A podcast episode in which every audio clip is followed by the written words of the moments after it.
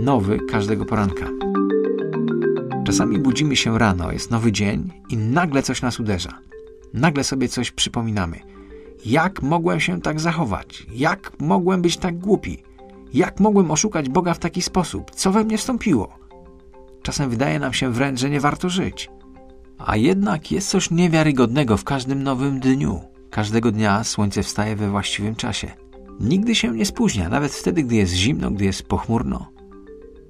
Tak samo jest z Bożą miłością.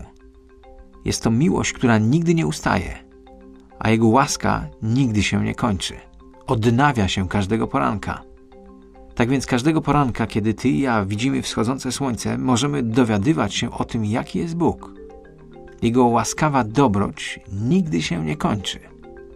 Pewnego dnia, kilka tysięcy lat temu, w samym środku dnia, niebo zrobiło się czarne. Wszystkie światła nagle zgasły. Jego syn umarł, byś ty i ja mógł żyć. To była cena, którą on zapłacił. To był Jezus.